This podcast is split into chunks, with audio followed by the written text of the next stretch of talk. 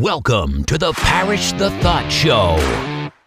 The opinions of Brian, your host, and his guests have not been sanitized or scientifically tested, so please consume at your own risk. Now, here's Brian.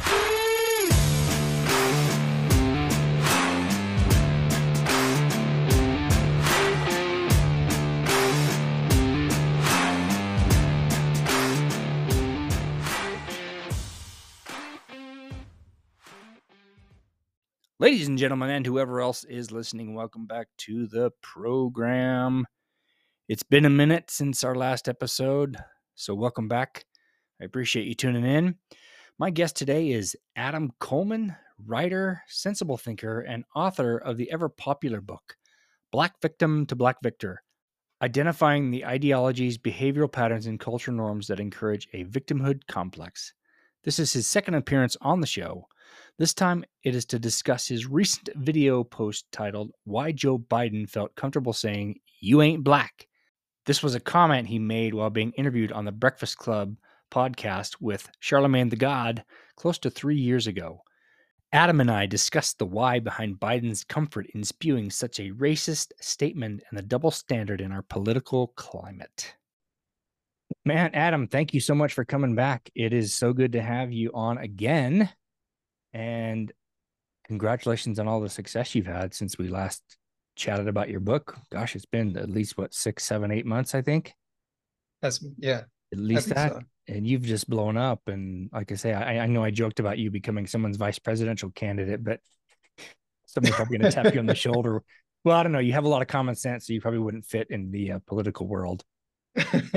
well, in government, I would say in government. Yes, in government. Yeah, exactly. Because it's like if it makes sense, God forbid they're not going to do it. But yeah. but uh, anyway, I, I have I'm having you back here because of uh, a post you did several weeks ago, or gosh, how long has it been? A couple months, maybe even that you did that one um, about Biden's stupid comment. Which one? No, okay. there's, there's the comment about you know if you don't vote for me, you ain't black, and your post yeah. about that. So I, I want to dive into ago. that because that is such a racist statement, and like you say in your in your in your post, which I'll I'll, I'll link to, he can get away with it. Mm-hmm. If you and I said something like that, would be toast because we might be have some conservative leanings, we'd be destroyed. Right. So so tell me what your because because I when I when I first heard that three is three years ago he said that. Yeah, yeah, it was about three years. Are you kidding me? That is, uh, it just yeah. They're not even hiding it anymore. So yeah, tell me your thoughts on on what your your your thought process behind that. Yeah, it was it was um I think for most people it was about what he said and I want to examine why he felt comfortable saying it, especially like if you were to think like in a post George Floyd world, you know, that that statement, um, where everything that could be ambiguous becomes like highly racially motivated and comes from a sense of being negative. How come he felt comfortable saying that? And how and on top of that, how come he got away with it? People ask how come he got away with it, but I wanted to know why he felt comfortable saying it um, and the reason I believe he felt comfortable saying it is because Black people sometimes do it to each other. And we we kind of place each other in a box as far as what that particular person um, who's trying to gatekeep behavior thinks is appropriate for everybody. So it, it just becomes this like highly arbitrary, ambiguous view of like what is acceptable what is black. Are we allowed to do this? Are we allowed to do that? And then it comes down to who do we vote for? And and even that part gets linked into uh, your voting behavior is black. Now obviously not every black person does this but i think it exists to a significant degree where um where it it's not abnormal. And and i say that because Charlamagne as well as the other people who are on the show, are black. And no one found a problem with what he said. It didn't. It didn't make the uh, the record go. Yeah. so hold on a second. What did you just say? Like there are plenty of things people say that makes us stop stop in our tracks and want to go back to that very thing. I don't know that the vice president, former vice president, soon to be president, actually said, I want to know exactly what you just said just there. What do you mean by that? And no one did that. And it's because they're okay with it. They're that fits within their prescribed bubble. That fits in their prescribed way of what is acceptable to be black. And I, I just wanted to to kind of challenge that a little bit. Do you think every demographic group has these kind of thought processes, or do you think it's just isolated to the the black? You know, I put in quotes the community. I don't even know what that means anymore. Any community. I'm I'm part of the Mormon community. I don't know what that means. Right. Um, no, I think it's part of human nature to have uh, some sort of tribalistic sense of a group of people. So like conservatives kind of do it too, right? As soon as someone who is conservative does something that they don't like or they think is not conservative, they all of a sudden become a RINO, right? So yeah, people do that um, all over the place. I think the diff- the difference is that you can choose to be conservative or liberal. You can't choose to be black or not. Right. And and it's like, well, this is who I am. How come I'm not allowed to express who I am simply because of the way I that I look or my my heritage? That's something I have no control over, right? Um and and why why is it acceptable for you to tell me how to appropriately be something? Why is that okay? You know, there are different political philosophies. So that's why I kind of sort of use conservative as an example. But like there are there are general theories about conservatism, there are general theories about libertarianism, liberalism, and there are certain confines that you can make arguments about what it means to be these particular things. But when it comes to being black, that's not necessarily supposed to be a an ideology. It's just supposed to be like if you said you're Italian, well, not every Italian speaks Italian. Does that not make them Italian? No, no, that'd be ridiculous, right? No one would actually say that. But it, you know, our identity has become politicized. Uh, whether it's right or wrong, it's become politicized, and so that has been something that we are constantly measured by in group and out group, and the out group finds it perfectly acceptable to do certain things because some people, especially influential people, within the in group have given the allowance that you can do these things. Yeah, and who gives them the authority? You know, where did they get that from? Is it self-appointed or is it just slowly the frog, you know, frog boiling metaphor where we've just slowly been told how to think, what to think? So it is um it is most definitely self-appointed. It is coming from often, and this is where the class part comes in it is most often people of the most influential positions. It is often people who make a lot of money, celebrities, athletes, athletes slash celebrities, because it's almost one and the same. Yeah. Um, you have certain politicians, right, who get into these in, into this arena of getting into black politics, of determining. Like I, I just to give you an example, in New Jersey, uh, years ago. So this was when Cory Booker was running to become mayor, I believe the first time. And I, there was a, a TV show slash documentary that was following that that mayoral race, right? And I kind of had Cory Booker as like as the outsider kind of good guy that they were following. And the current mayor, Sharpe James, um, who was like a longtime mayor, was fighting for that position again. And Sharpe James, in one of his speeches in a Black community, was saying, I'm a real Black man, unlike Cory, Right? Why why was he able to say that? Because that is something that is injected into politics, that that's part of Black politics, where you're allowed to say these things to see who is more authentic than someone else.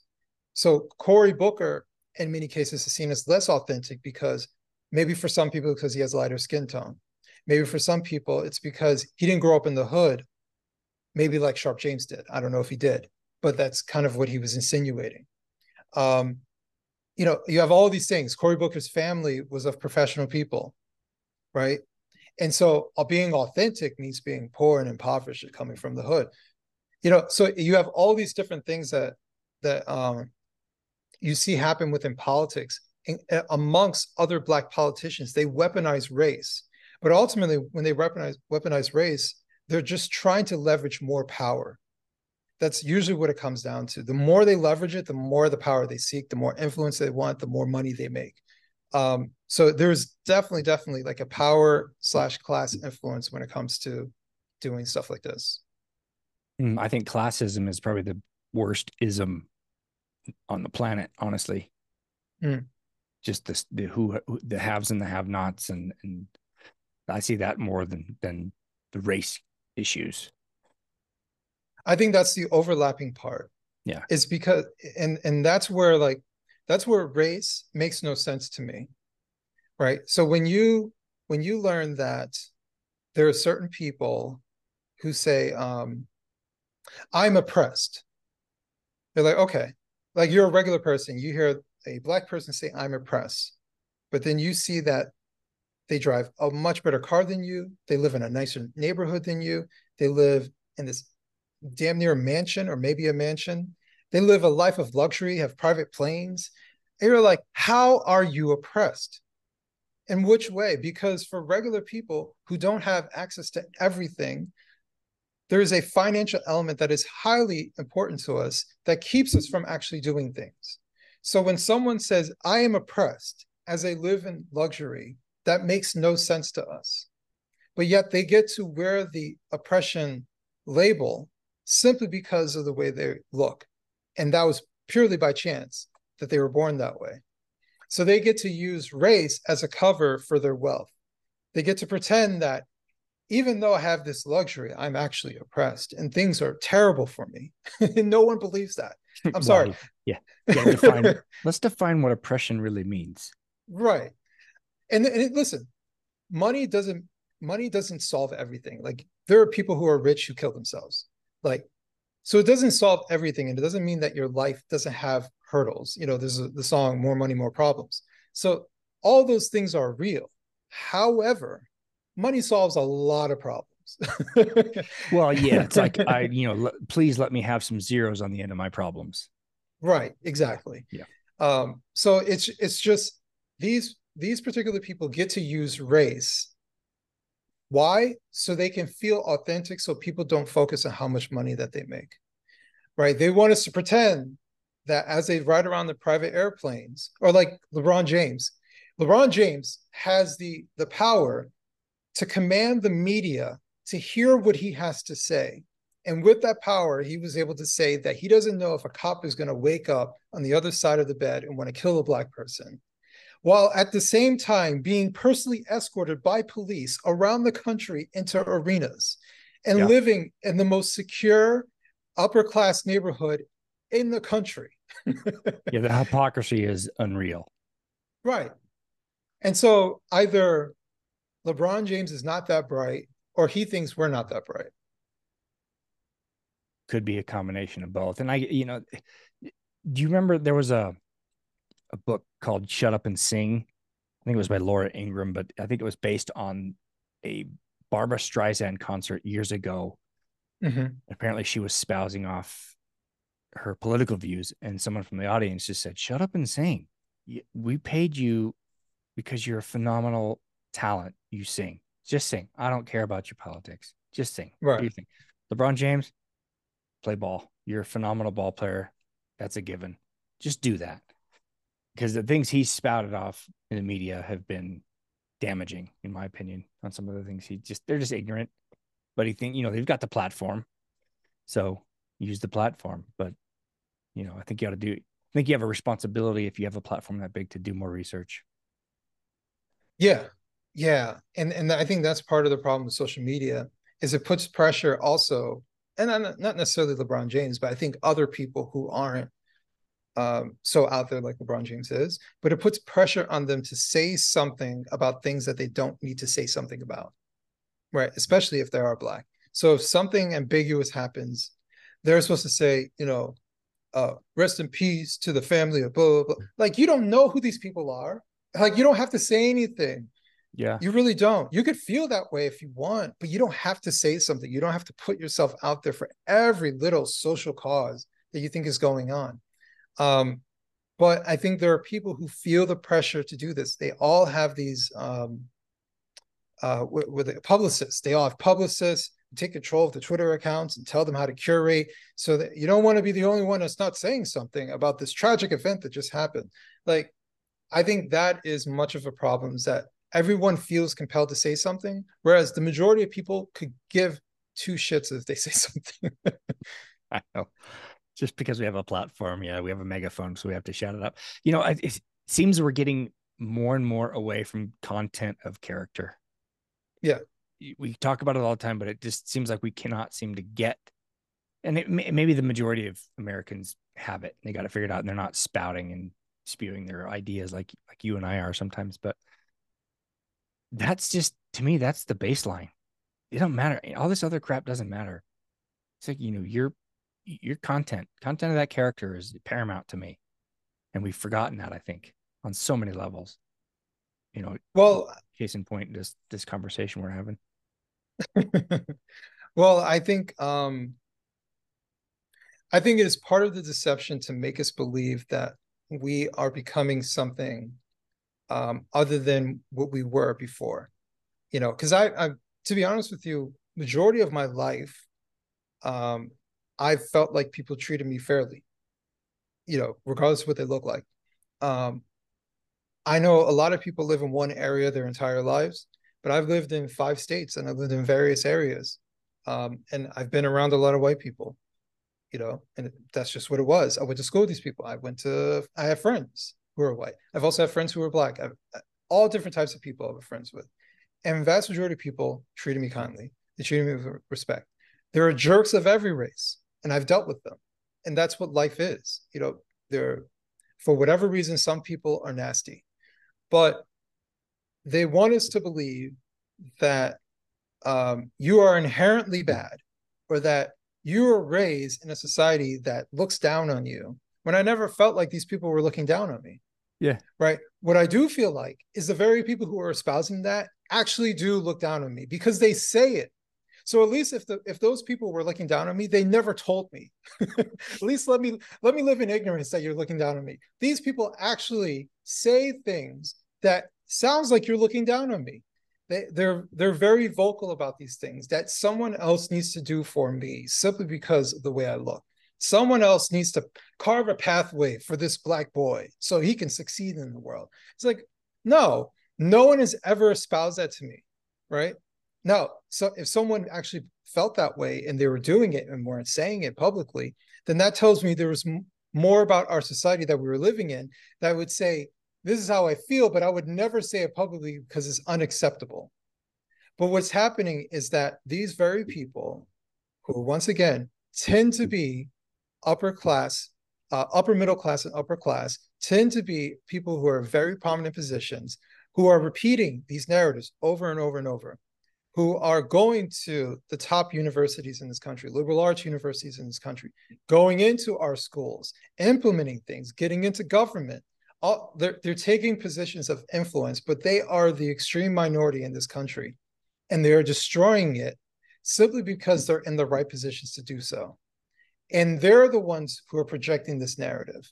And it seems idiotic. And I think more and more people are realizing the, the George Floyd effect is wearing off, right? The the panic attack and the the malaise of like, oh my God, I don't know what to do now all that stuff but, is starting to wear off. What explain the George Floyd effect as you just as you mentioned? What is that actually? So the George Floyd effect, uh, as a black person, it became the rally cry to say George Floyd is not an anomaly. It actually happens all the time, right? It oh, becomes a weapon to to cause panic for black people. It also at the same time becomes a weapon to bludgeon white people with to say George Floyd happens all the time and you didn't notice because uh, you've been blind, right? You've been blind by a white supremacist society that makes you be, makes you blind to strife, you know, of black people. So your privileged position, you would never notice such things. Exactly, exactly, right? Simply off of the base of race. Um, but that effect is wearing off because they went too strong.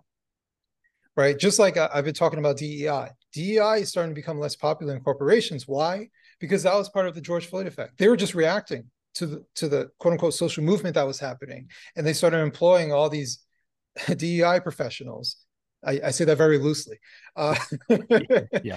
But they started employing all these people because they felt like they had to do something right? And that that was the narrative. Do something. You have to do something right? To be a good anti-racist doing nothing means that you're being complicit in a, in a white supremacist society. So you actually have to be active in doing something. So here they are doing something right? Employing all these people. But at the end of the day all they do is siphon money. There's no show of how beneficial is this? You know? And and forcing people to think in a way that they probably wouldn't otherwise think. So in in some in some instances um, uh, i would say consulting companies have have stated that they found that it has contributed to a more negative environment rather than the positive environment that they were promised but just even even outside of like the very obvious thing like hello if you hire people to find race they're going to find race. Like if find racism they're going to find racism. They're going to manufacture their existence. They're going to justify their existence.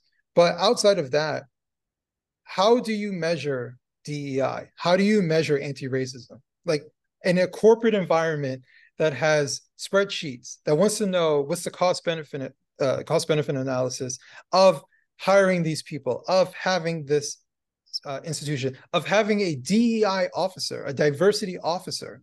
What's the cost benefit analysis of paying this person $200,000 a year? Can someone explain that to me? And at, at some point, when all the social movement stuff dies down, all the panic dies down, and everybody starts looking around like we overextended ourselves and they start letting these people go, I think that is symbolic of what a lot of people are feeling. They're tired of feeling like every little thing that I do is racist. They're tired of feeling like that because they're starting to realize, actually, no, like these people are actually crazy. The people who've been pointing their finger at me are crazy and ideological. And I haven't been the racist person. Actually, they've been the racist people the entire time. Um, so I think more and more people are realizing that this is all BS and, and there's less of a panic um, when it comes to this type of stuff and reacting to it, um, which is a good and bad thing because being called a racist was supposed to be something that was a big deal. But now it's like, oh, everybody's a racist. It doesn't mean anything which, anymore.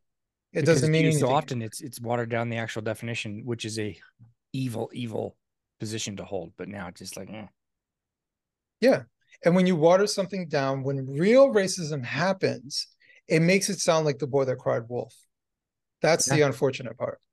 Because it's yeah, and people just numb to it. Yeah, like you said. Uh, I don't know. It's uh, I think as long as you know the we're able to just continue to talk to each other and based on character, not anything else, you know, we'll be right. okay. But like you say, the, the the powers that be, they the theys of the world, you know, keeping us fighting amongst each other, they win over you know fighting over stupid things. I mean, I see it out here, extremely conservative Utah, where I live. It's amazing some of the things that I hear, and I used to be in that camp 100 percent, and mm-hmm. I've kind of come towards the center, and now I'm like, wow, I I sounded like that for 20 years, mm. and it's it solved nothing, solved nothing. No conversations were had. I didn't learn anything no one else learned anything. No one's opinions were changed. You know. Do you mind giving me an example? Um, I would have conversations with people online, and very articulate people on the left, and I would just get so angst and and butthurt about what they were saying because I knew I I didn't have the ability to like fight back. And so I would just I would just not talk to these. I would just either unfriend them or not talk to them, or they would unfriend me. And I was still frustrated. Nothing was gained. And when I decided to start, when I realized maybe my side doesn't have all the answers, maybe there's truth in what these people are saying, just listening to them hmm for the sake of understanding, not for the, you know, I'm going to have this conversation because I want to go in there. I don't want to pound them. I don't want to win. That's was my perspective because that's all I was fed my whole life was that thinking. So I figured that was the only way.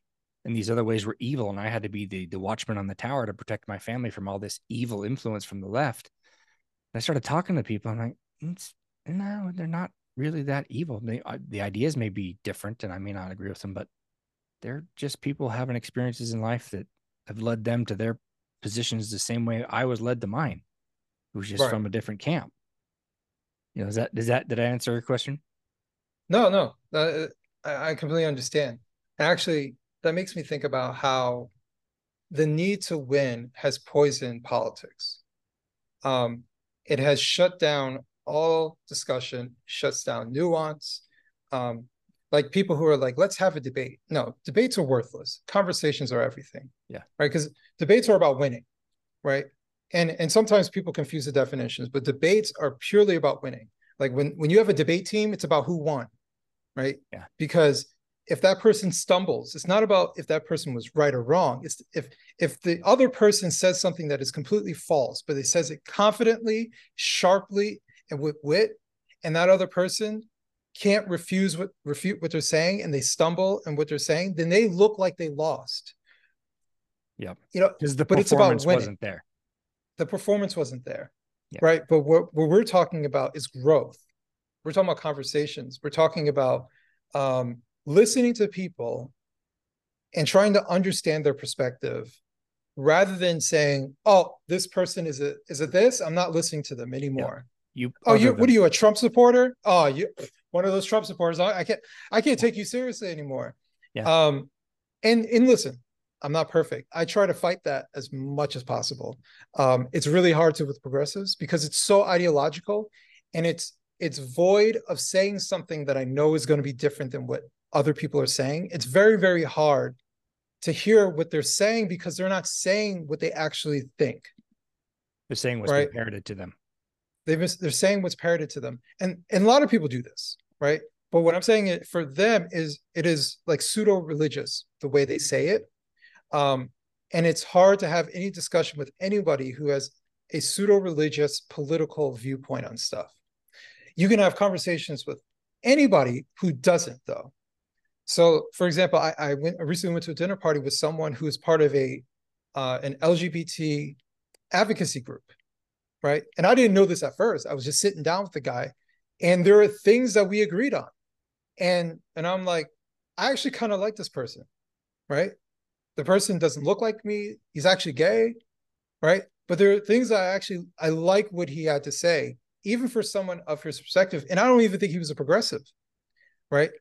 Um, matter of fact, he was Jewish, and I so like there, I, I think he might have been Orthodox. The reason that's why I'm bringing that up, but um, it's to some degree.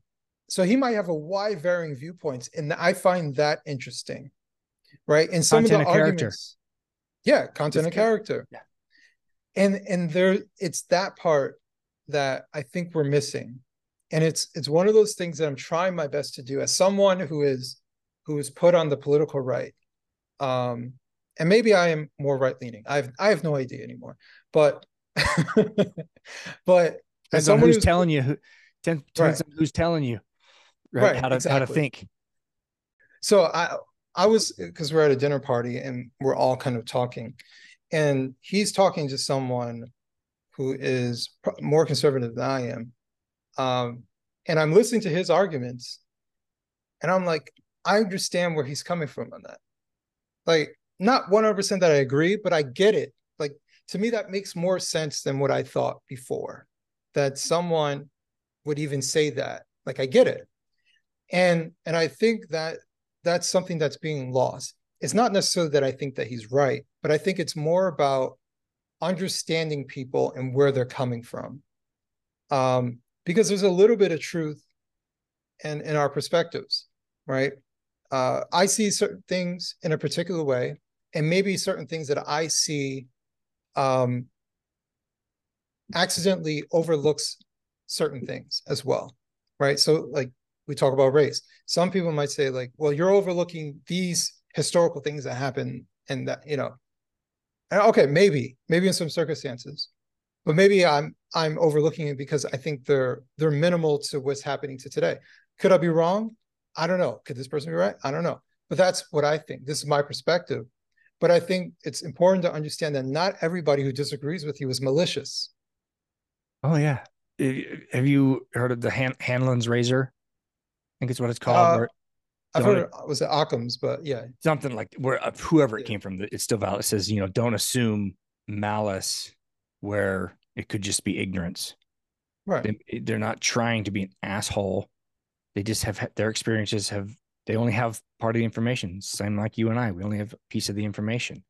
They're not right. trying to do that, but we get into these social media circles, these these conversations. They're not even conversations; these battles and you just think they're being a dumbass and you want to destroy them instead of like no i had a discussion with my cousin who who is very liberal when roe v. Wade was overturned and she was crushed.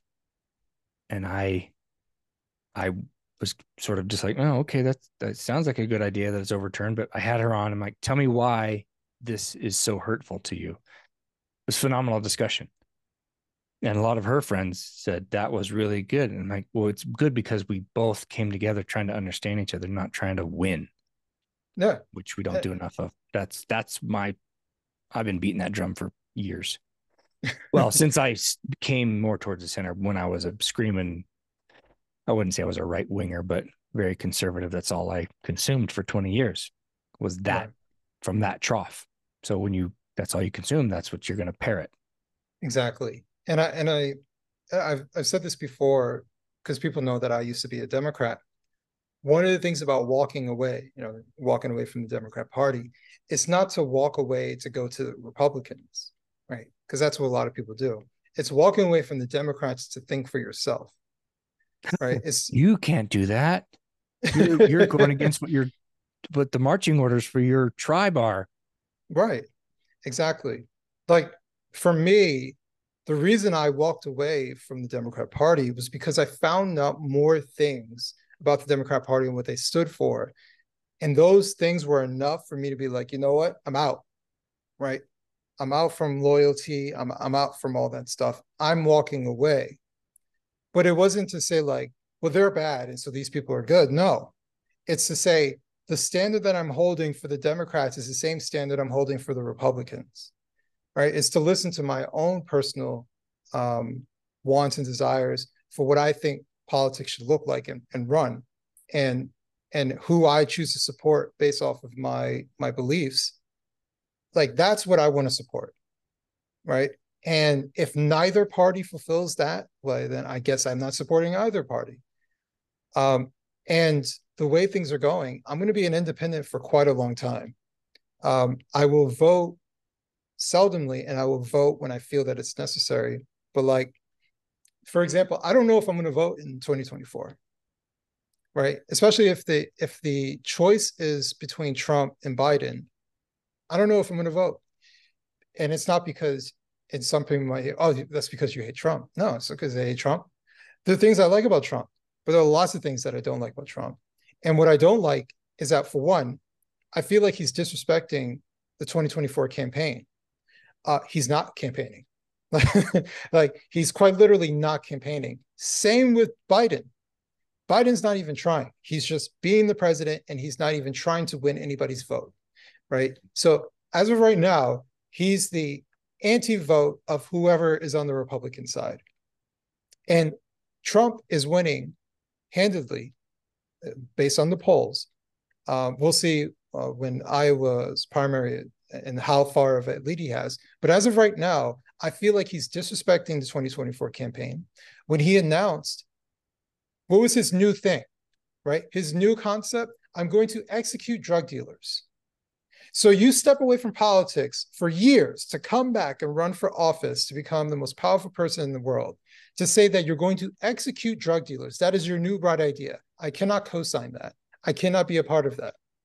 Because we have new issues other than what happened in 2016. He says, I will end the war in Ukraine in 24 hours. How? Can you give us any clue? Like, how exactly would you do that? Trust me, I'll just do it. Like, it's things like this I cannot get behind. He has no Well, there's no- either there's no nothing to get behind. There's It's nothing fluff. to get behind. It's absolute fluff. And the problem is that he is so popular and so liked that no one holds him accountable. And if you do hold him accountable, it's because you're a DeSantis bro or you're with V. and it's like, it- no, it's I'm a voter. yeah it's labeling putting them into that camp oh you're one of those people you know they both both these two think they have it in the bag and both of them are the bottle bottom of the freaking barrel honestly in terms of quality and content i mean out of I mean, 300 million people this is all we have Yeah. And that's the other part. That's the other part. Like I try to use numbers as often as I can. We have 330 million people. Um, I believe I'm trying to remember voting age, I think it's somewhere around like 200, something like that. Somewhere around like 200 million people. oh, okay. I think in the voting age. So let's say we have 200 million people. We have two choices, right? And if you choose one, that means that you just love this person, you know? And it's like, no, that's not what happens. Sometimes people are just voting for the least shitty option. It's been And going on for a long time it's been happening for a long time. But even more so, I think that people ignore politics is that there are a number of places where people just do not participate. Like I, I've I've talked about this in a couple of articles.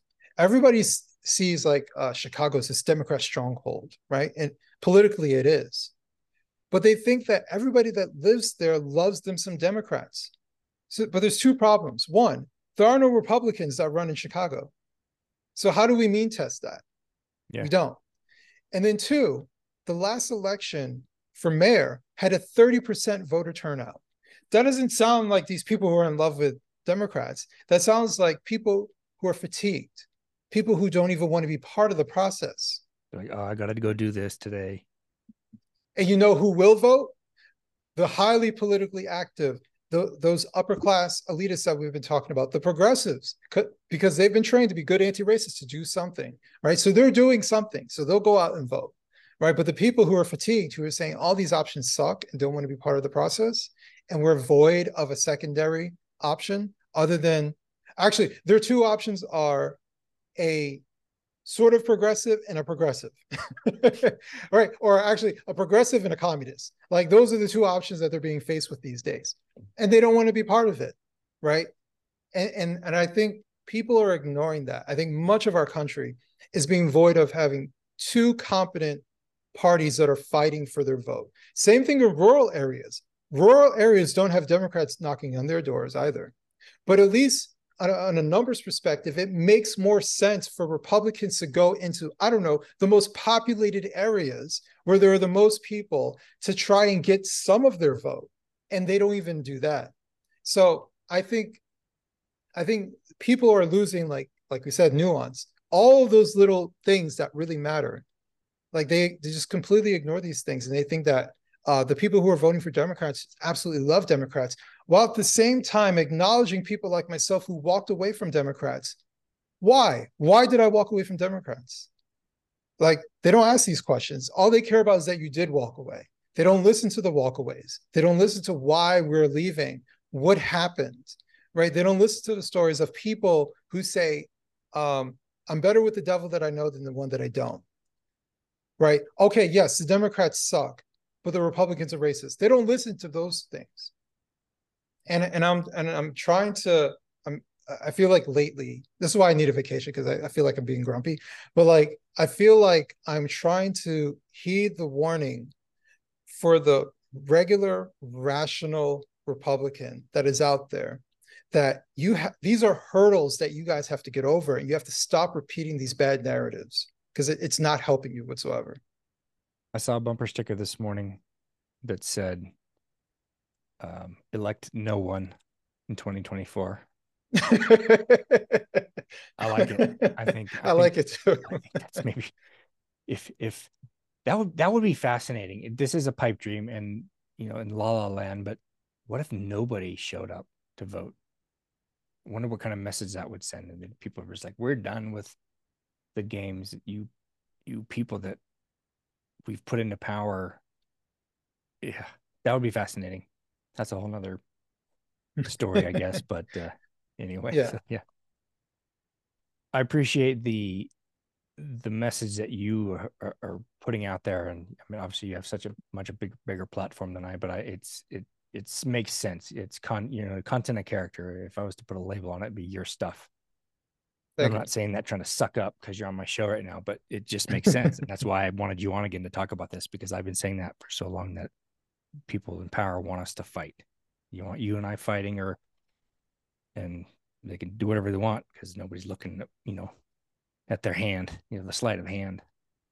Right. So we just continue to talk to each other, understand each other. And I, again, I, I feel like a broken record, but so be it. We, we just got to talk to each other and learn, understand each other, put the human back in the other side. And I think we'll be in a lot healthier place for sure. I, I absolutely agree. I think we have to be a more humble society. Um, Agreed. I, I think there's a lot of ego when it comes to discussing things uh, politically and socially. Uh, I have my viewpoints, but I'm more than willing to listen to someone who is respectful, who who disagrees with me. Um, I've gotten emails from people where it was supposed to be a hate mail, and then it turned into a discussion, and they say, you know, I respect you for for having a cordial conversation, right? I'm willing to do those things. But you know, if you give me positive energy back, I give it back to you. But I just don't see the willingness for that to happen. And I think even more so detrimental, we have an ecosystem that financially rewards people for not allowing that to happen. Mm-hmm. Right. For for giving shots, right? Owning the libs and and and tearing apart conservatives and all this other stuff. Like we have an ecosystem that rewards bad behavior, right? Bad behavior wins. Matter of fact, we have an ecosystem that rewards people that lose elections, by the way. like, so, but that's a whole other thing. But um, we have this toxic system that everybody thinks that the worst behavior, that being a sociopath is good, um, that being narcissistic is beneficial that working with other people is weak, right? Finding common ground is feebleistic. Like it, all this stuff, all these things that generally in society that we were raised to be good and decent human beings. In politics, you're rewarded to do, do the complete opposite, right? Yeah. And and that's where I'm like, I feel like I am one of and there listen there are a lot of good people who are within politics and commentary and i know many of them and they're really good people and those are the people i'm attracted to but very often those people are not the loudest voices they're not the most propped up people the propped up people many of them are often not those people and and they are the ones who want to get arrows shot at them, who want the controversy, who want to say the thing that they know will get misinterpreted by the other side. So they can get, look, I'm being attacked, right? So Press they can get more cost. subscribers. Right. At any cost, any cost. They don't care. They the don't attention. care how it ruins their side. They don't care. And and they don't they don't see they don't see the damage that that happens as far as narrative like when I tell people, it doesn't help for you to say that a mugshot is somehow symbolically good to get more black people to vote for for Republicans. They don't see anything wrong with that because the pundit class grabbed it, lifted it up, and said, This sounds so ridiculous, I have to say it too, and laugh along with it. And as a rational human being, I don't even have to be black. Non-black people saw how like you guys realize how insulting that sounds. That sounds terrible. They don't care. They they want to say it. Why? Because it's shocking right? Yep. they don't care if the left sees that and says see guys what have we been telling you this entire time? And then two weeks later they're saying i can't stand it when democrats say that all re- republicans are racist well it doesn't help you to say these things right but they don't care about that for them it's about getting getting the clout, getting propped up, and they don't care about the collateral damage ultimately. Uh, when it comes to good, rational, conservative Republicans, they they do not care. And I and I'm trying to get people to kind of see that, like stop supporting these people, right? They have freedom of speech. They can say whatever they want, but stop supporting them, right? Because they're doing it because you reward them, right? And and if as long as you reward them, they're going to keep doing it. And I just want people to start thinking for themselves. If they want to support me, that's great. If they want to support you, that's great. But think for themselves. Don't stop going for the shock factor. The shock factor is just that. It's shocking for a minute, but is it substantive? What does it provide you? Does it help you? Does it help your side? I'm not a Republican, but does it help Republicans to have these people as the the forefront of what a Republican is? Does it actually help you guys? And you have to really think about these things about persuading people over to your side, which I think mostly has good ideas and good policy, but they have terrible, terrible PR. yeah. Yeah. Yeah. Yeah. Content of character again, you know, it, it's, and even, even presenting a good idea and then letting people choose it, letting them buy Yeah. it. Nobody wants to be sold something, but just pre- you present a good idea, people want to buy it. Well, that's all right. So there, yeah, obviously different types of persuasion.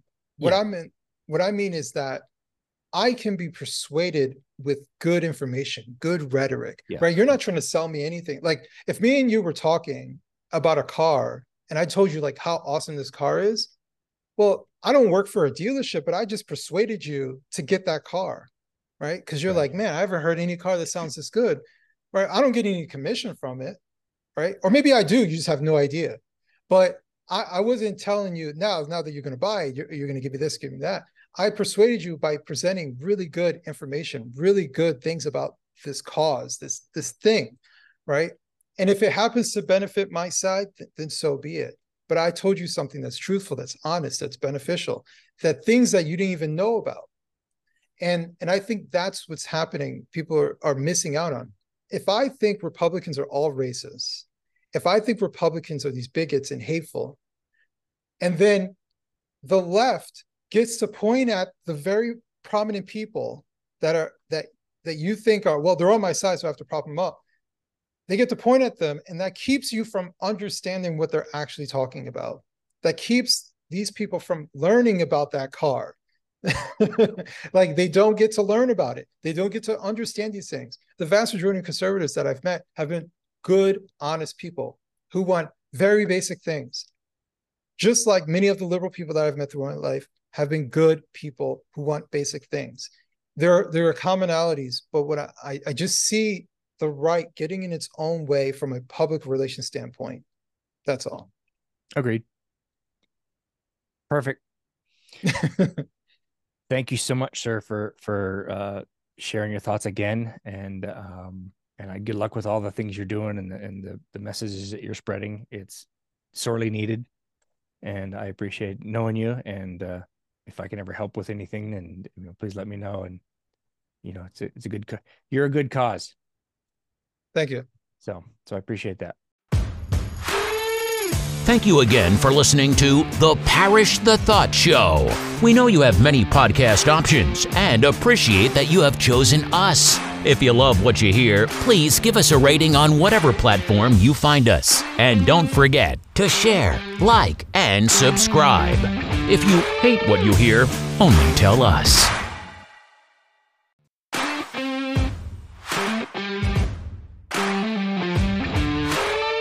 You're still here? Click on the next episode for more from The Parish the Thought Show.